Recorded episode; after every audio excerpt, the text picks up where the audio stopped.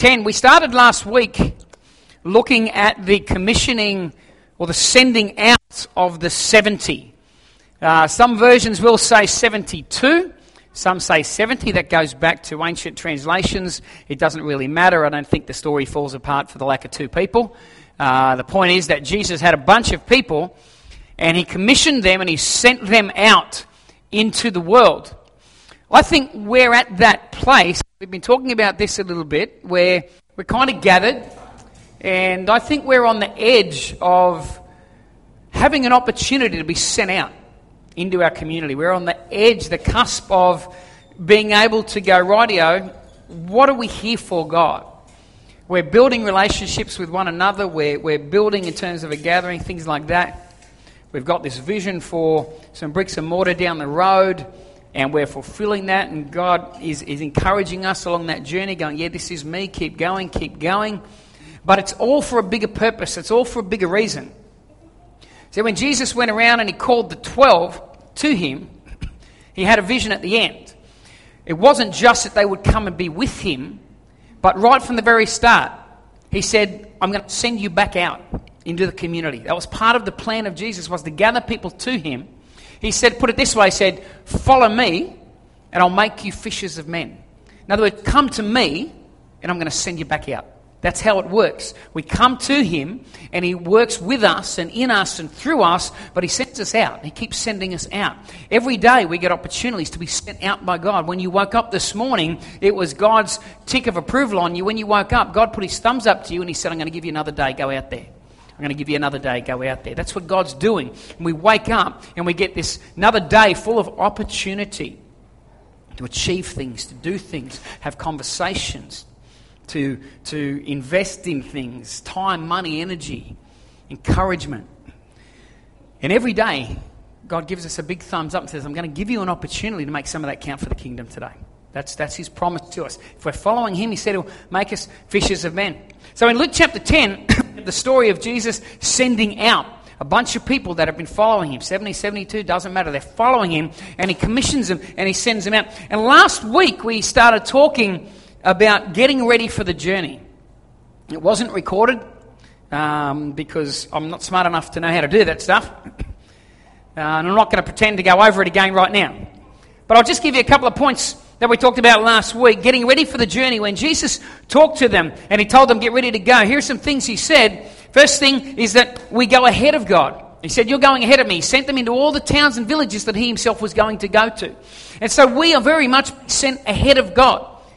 We go ahead of God and we're sowing seeds, and the Holy Spirit comes on and He waters those seeds. He does things with those conversations we have, with the, the, the trail. I love um, um, Hansel and Gretel, that story. Is that the one with the breadcrumbs?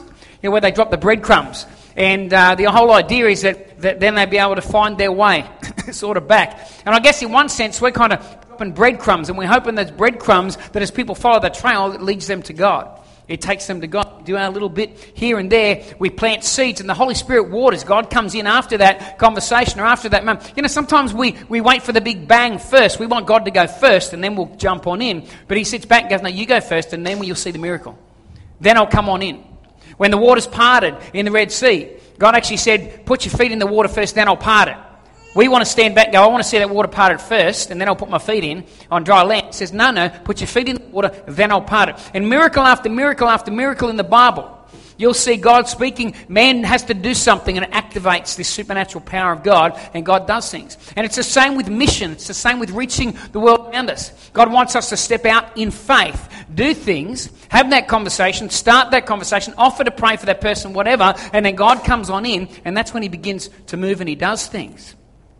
So we saw that we go ahead of God. The second thing we talked about was that we're to pray for workers. Jesus actually said, The harvest is plentiful, laborers are few, therefore pray the Lord of the harvest to send out laborers into the harvest field. Most of us spend most of our time praying for our lost friends, praying for our lost co workers, praying for our lost family members, and we should do that, lift them up by name to God. But Jesus specifically said, don't just pray for them, pray for workers. Pray for workers to go to those places, pray for workers to go to those people. And I wonder how often, when we get out of bed in the morning, how many of us this morning woke up and said, Lord, I'm praying for each member of Arise that you would send them out as workers into your harvest field. I know I didn't this morning. But yet Jesus said all these years ago, He said, you know what, the harvest is not the problem. There are people out there ready it's the workers that are the problem. So let's pray for one another. Let's pray for labourers to be sent into the harvest field. This is what Jesus said. We go before Him. Uh, we pray for workers. Thirdly, we go out in faith. He said, Don't take money bags, all this stuff. Don't take all that. He said, Go out and trust me. I'm your provider. I'll be with you. Don't, you, many of us sit here and think, I'm not smart enough. I'm not intelligent enough. I don't have enough Bible knowledge. I don't know how to pray. I don't know all these things. He says, You know what? You trust me. I'm the one that's going to do the work. You just step out and you start the process. I will do the work. I will be the one. I'll give you the words. I'll come in behind you. How many of you know this? I, have been in prayer meetings. If you're in a prayer meeting with me, I'll just tell you right now here's one thing I don't want to hear you say. Oh, great praying. Don't say that. I hate it. I'm in a prayer meeting with people, and somebody prays, and nobody, and then somebody prays, and you hear someone go, "Oh yeah, great praying, great praying." I think, well, what was the other one? It was a great prayer too, wasn't it? What is prayer? It's just communication from your heart to your Father. There's no magic words. Jesus said, Don't be like the Pharisees who think they're going to be heard because of their many words. Just get to the point. Ask your Father what you need. Pray to your Father. But we go out in faith.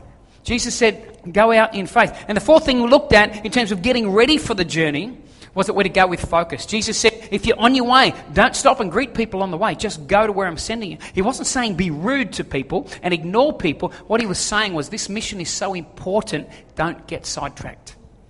Don't get sidetracked. The salvation of humanity, the saving of, of souls, the, the, the, the, plundering of hell and population of heaven is the most important thing that any of us will ever be a part of on planet Earth. It's that simple. If heaven and hell are real, if we really believe that stuff, what could be more important than to be used in some way, shape, or form by the Lord to lead somebody to the Father? I can't think of anything more important and more valuable than that process. So that was last week, getting ready for the journey. This week, I want to talk about so what do we do when we get there? What do we do when we get there? Luke chapter 10, 1 to 9. The Lord now chose 72 or 70 other disciples and sent them ahead in pairs to all the towns and places he planned to visit. These were his instructions to them. The harvest is great, but the workers are few. So pray to the Lord who is in charge of the harvest. Ask him to send more workers into his fields. Now go and remember that I'm sending you out as lambs among wolves. God understands it's scary. He understands it's tough. He understands there'll be rejection involved. He understands that. He said, I'll send you out like lambs among wolves. A, good shepherd, you would think, doesn't send a lamb amongst a wolf pack. But he says, you know what? Normally, everything else talks about God. As a shepherd, he keeps us from those situations. The Bible, time and time again, he says, I'm a good shepherd. I'll keep you away from that. I'll lead you to good places. But in this one instance, he said, the mission is so important that I can't shield you.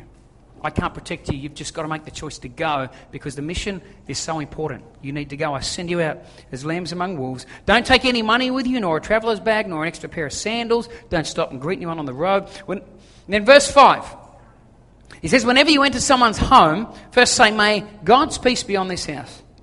Those who live there are peaceful. The blessing will stand. If they're not, the blessing will return to you. Don't move around from home to home. Stay in one place, eating and drinking what they provide. Don't hesitate to accept hospitality because those who work deserve their pay. If you enter a town and it welcomes you, eat what is set before you, heal the sick, and tell them the kingdom of God is near you.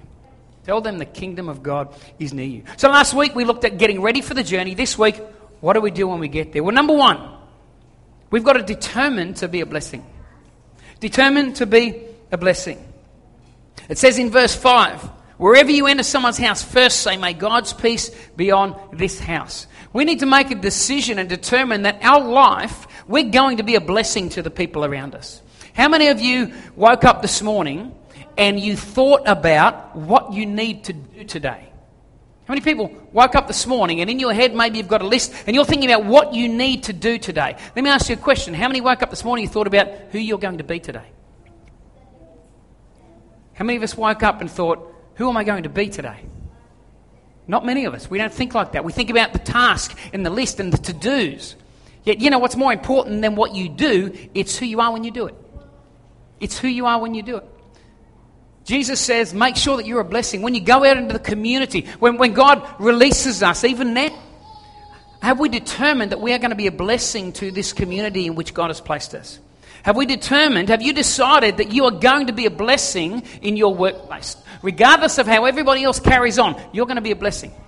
Have you decided in your family, no matter whether your brother or your sister or your mum or your dad, everyone's cranky and arguing, you've decided, hey, when I wake up this morning, I'm going to be a blessing in this place this morning. I'm going to be a blessing to my friends. I'm going to be a blessing to my sports team. I'm going to be a blessing to the bowling club. I'm going to be a blessing wherever I go. I'm going to take this fragrance of the, blessing of God, this smell of heaven, with me wherever I go. Jesus says, when you go out, he said to the 70, when you go out, say, Peace be with you. Bless them. Be a blessing to the community in which you've been put. Be a blessing to the world around you. Matthew 5.16 says this. It says, You are the light of the world, like a city on a hilltop that cannot be hidden. No one lights a lamp and then puts it under a basket. Instead, a lamp is placed on a stand where it gives light to who? To everyone.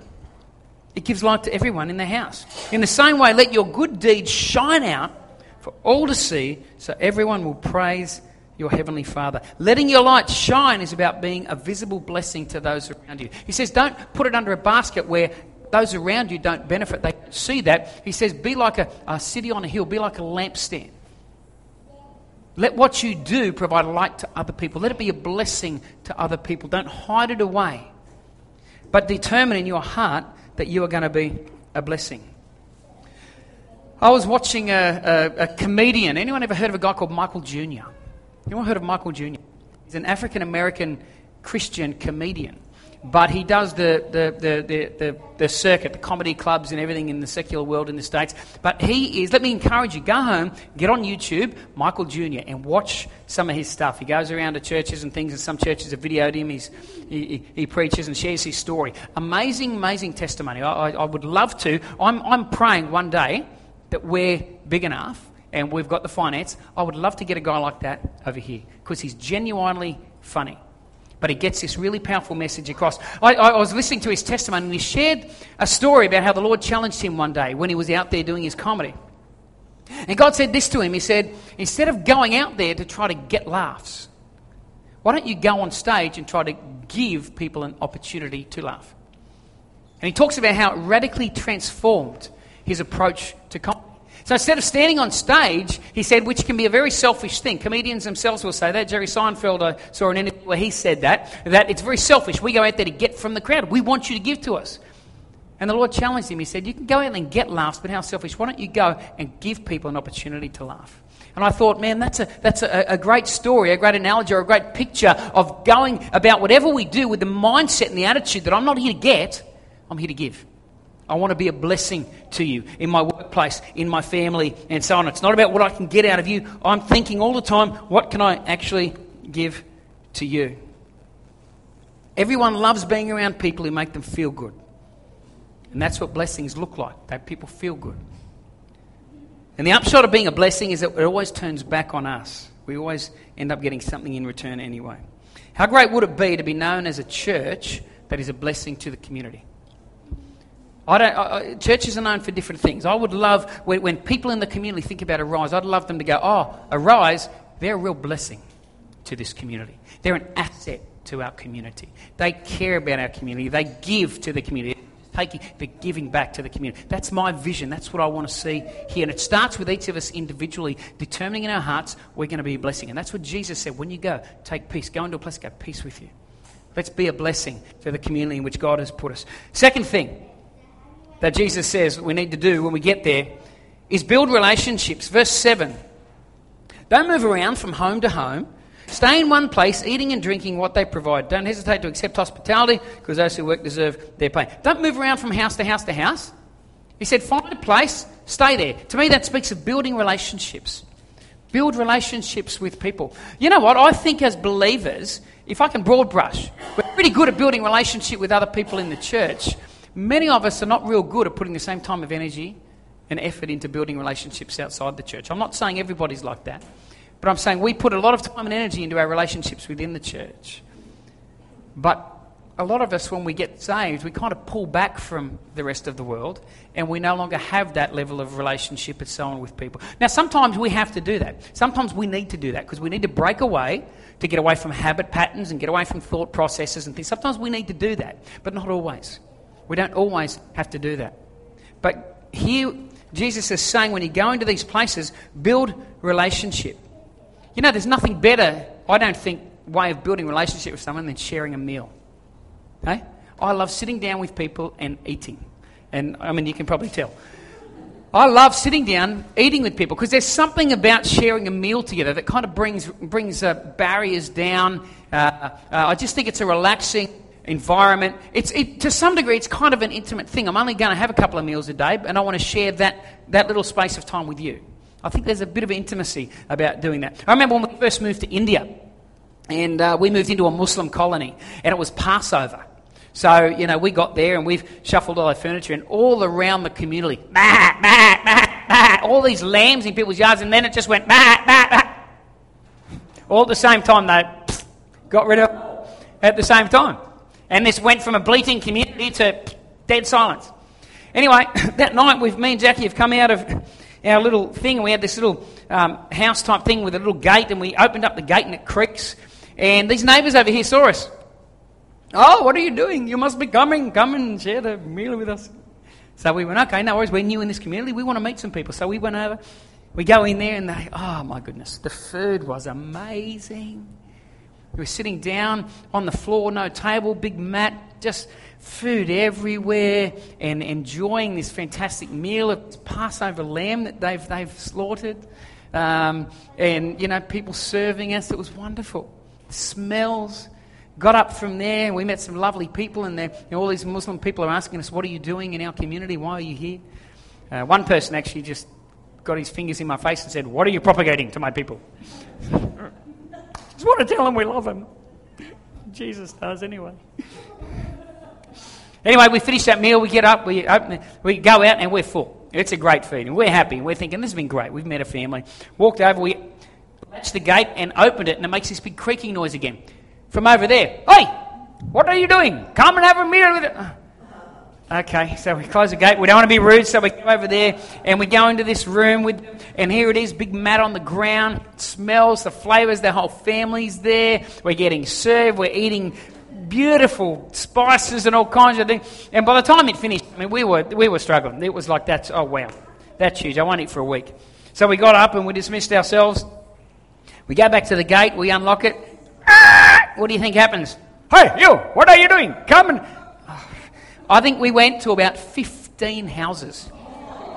And we couldn't refuse to eat because of the culture. It would have been rude. And we're just going place to place to place. We had about 15. By the end of it, we got out of there. We were like in camo gear. We were in camouflage. We didn't open the gate. We climbed over the wall because there's no way we're going to get caught by somebody else again. But there's something beautiful about having a meal with people and getting to know people. And Jesus said, when you go there, stay in the one place. Build relationships with people.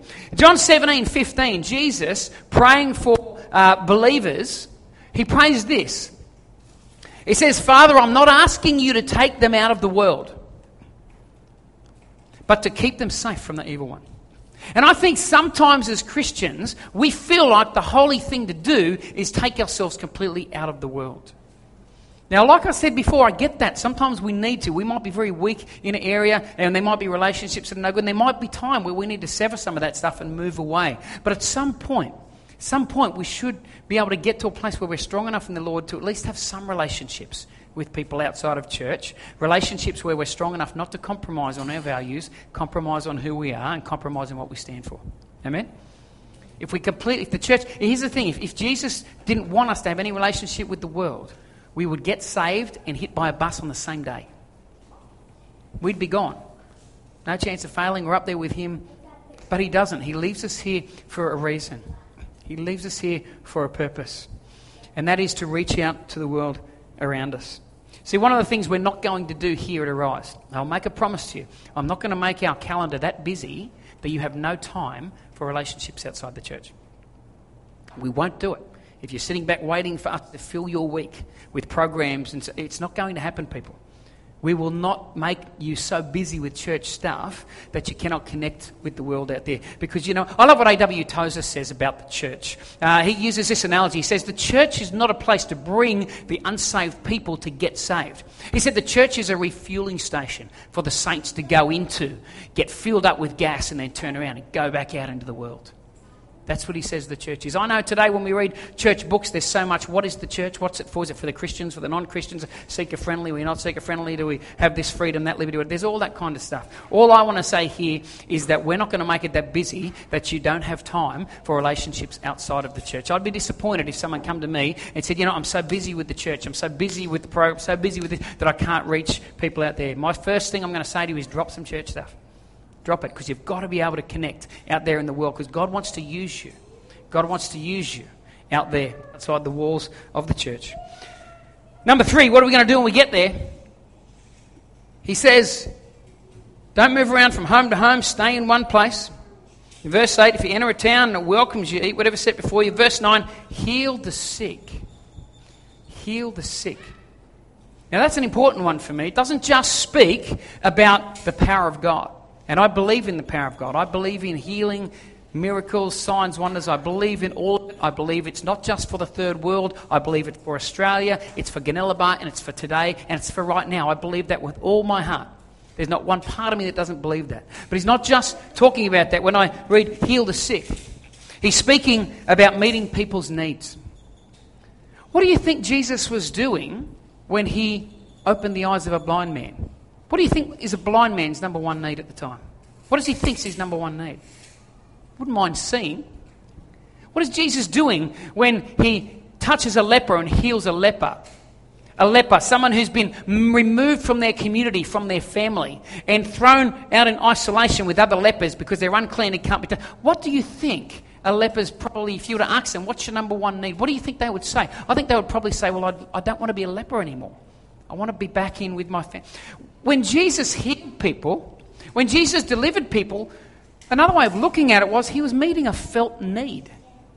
You see, there are two types of needs in humanity one is a felt need, and one is the real need. Now, we all know, sitting in the walls of this building today, we would all agree the real need of humanity is connection with God. Amen? The real need, the core need for every human being is reconnected to the Father through, through the cross, through Jesus. That's the real need. But how many of you know people out there aren't thinking about the real need. That's not their worldview. But they're thinking about a whole bunch of felt needs that they have in their world right now. I don't have enough money to buy groceries. My car is broken and I can't get it fixed. My daughter won't speak to me and she's run off with a man and I don't know how to cope with it. The world is full of felt needs. And Jesus would often meet the felt needs of a person, and in doing so, he would open up their heart to the good news. My favourite story, one of my favourite stories in the Bible, is the story of this uh, little man called uh, Zacchaeus. Everyone know the story? We, we, don't know much about Zacchaeus. We know that he was a Jew, but we know that he was working for the enemy. And we know that the Romans didn't like him because he wasn't Roman, but they were just using him. We know that his own people, the Jews, didn't like him because he was pilfering taxes off them and more than he should have.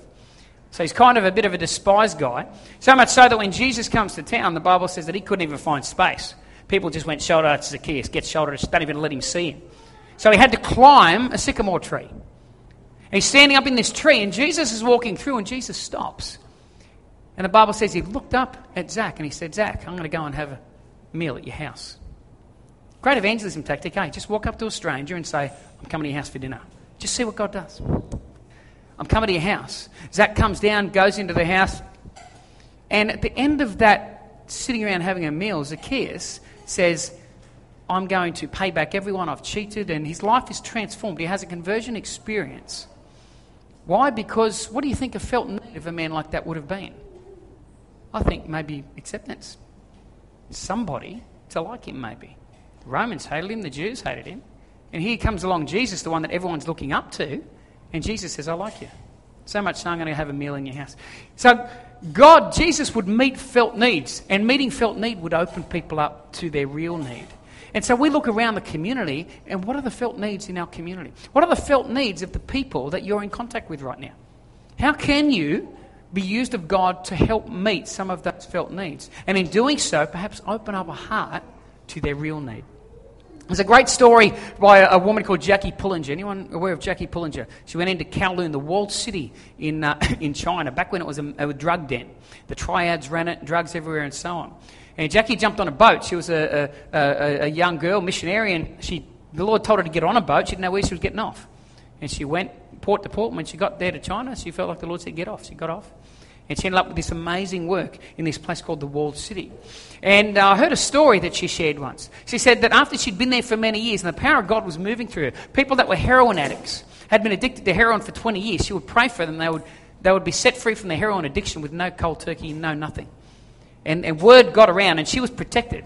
Here's this, this, this, this um, uh, European woman who could walk around the walled city with drug members and triads and gangs and everything all through a place where nobody else would go. And she was protected because she was Jackie, and everybody knew that God was with this, this little woman. And one day, an American pastor came over. And Jackie take you through the city. So we took this guy into, into the city, and she, would, she went into this place and she prayed with this poor old lady over here that was struggling with something. And went over and did a Bible study with these people and prayed for that one. Ended up in this little uh, uh, like coffee den type thing in the walled city, and they're sitting down. And while Jackie's sitting there with this American pastor on the other side, this man comes up and in Chinese he's making these noises. I want him to pretend to make Chinese sounds. I know I can't speak Chinese, but he's going, you know, China, Chinese, Chinese, Chinese, Chinese. It's the best I can do. Chinese, Chinese. And this pastor's sitting there going, okay, I, um, I, I've seen Jackie all day. I think I know how to handle this. And so he turns around and he starts to, through an interpreter, go, uh, you know, let me share with you about the love of Jesus. And, the, and this guy keeps on going, Chinese, Chinese, Chinese, Chinese, Chinese. And in the end, the pastor got frustrated. And he turned to Jackie and said, Jackie, what is he saying to me? He's not listening to what I'm saying. What is he trying to say? And she said this She said, He's saying to you, I can't hear you, I'm hungry. I can't hear you, I'm hungry. In other words, meet my felt need, and I'll probably be able to listen.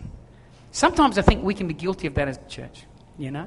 We don't acknowledge and realize that there are real needs, there are real problems and issues people are facing. How can we help them battle those needs? How can we help them find resolution in some of these other areas? In doing so, we can open them. See, I think sometimes people get so swamped, don't they? There's so much pressure in today's society, so much demand. People just don't have time to think about the real need. There are too many other things that are impacting me right now. Then you come along and tell me to think about something that's going to impact me down the track, maybe when I die, which could be 10, 20, 50 years. I don't know when that's going to be. And you want me to deal with that and worry about that now? I've got so much stuff going on now. We can help people where we can with wisdom to, to hit those, those felt needs, I think we'd be amazed at what God can do in terms of opening them up to the real need. So, what do we do when we go? What do we do when we get there? Number one, we determine to be a blessing. Number two, we build relationships. Number three, we meet people's needs. And the last one's very simple we share with them the good news. In verse 9, he says, Heal the sick and tell them the kingdom of God is near you.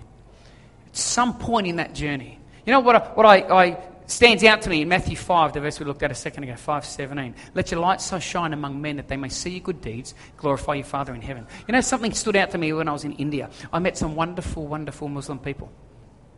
They cared for each other in their community. They met each other's felt needs, built community. They did things together. At no point did I see a Muslim doing that and I glorified my Father in heaven because their father was not my father. How are they going to glorify your Father in heaven if they don't know who your Father in heaven is? If we haven't been open enough to go, hey, you know what? Yeah, me and Jesus, we're on a tight. Yep, I'm one of those Christ followers. I'm a Jesus person. You know? How many times do we sit there and the opportunity comes to bring that to the fore, to just be upfront and honest and go, yeah, look, but we kind of go, I'll just hold it back. I'll just keep it back. And people just go away going, wow, he's a wonderful person, but they don't know why you're a wonderful person. She's a great lady, but they don't know why you're a great lady. Well, let me tell you something. I am who I am by the grace of God. It's the grace of God at work within me. That's the reason why I care for you. If it wasn't for the grace of God in my life, I wouldn't care about your need. I'll just be consumed with my own needs, my own life, my own wants, my own desires. But because of the grace of God inside of me, my relationship with my Father, I've got time for you. And I've got energy for you and encouragement for you. And I will help you and I will walk alongside you and I will be with you. At some point, we have to be honest and open about our faith to other people. Otherwise, they'll never understand their need for Him.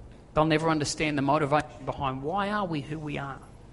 It's not that we're doing this so that you will come to Jesus. I'm not manipulating you. I'm not doing this just so you get saved. But it's that important that you meet my God.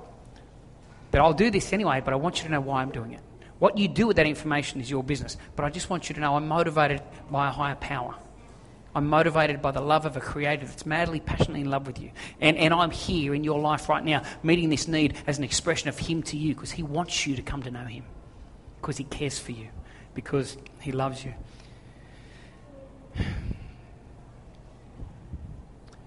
One of the saddest verses in the Bible, I'll finish with this. I shared this a few weeks ago. The book of John, chapter 12, verse 42. Every time I read it, I just think, this has got to be one of the saddest expositions of humanity that I've ever read about. In John 12, verse 42, it says, Many people did believe in Jesus, however, including some of the Jewish leaders, but they wouldn't admit it for fear of the Pharisees would expel them from the synagogue. They believed in him, but they just wouldn't let it be known publicly because they were afraid of what would happen to them. You know, some Christians live their whole life in, this, in a shell of fear, afraid to crack it open and just declare to the world, you know what? Yep, I know that Christians look kooky and I know you've got weird views and I know you think this and you think that, but you know what? I'm just going to be upfront. I am one. I am one.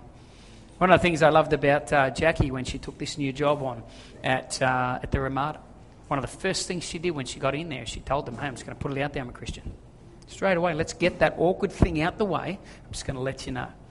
Now they watch her, and now they've got a bit of an understanding. Why are you such a nice person? Why do you listen when we talk? Why do you care?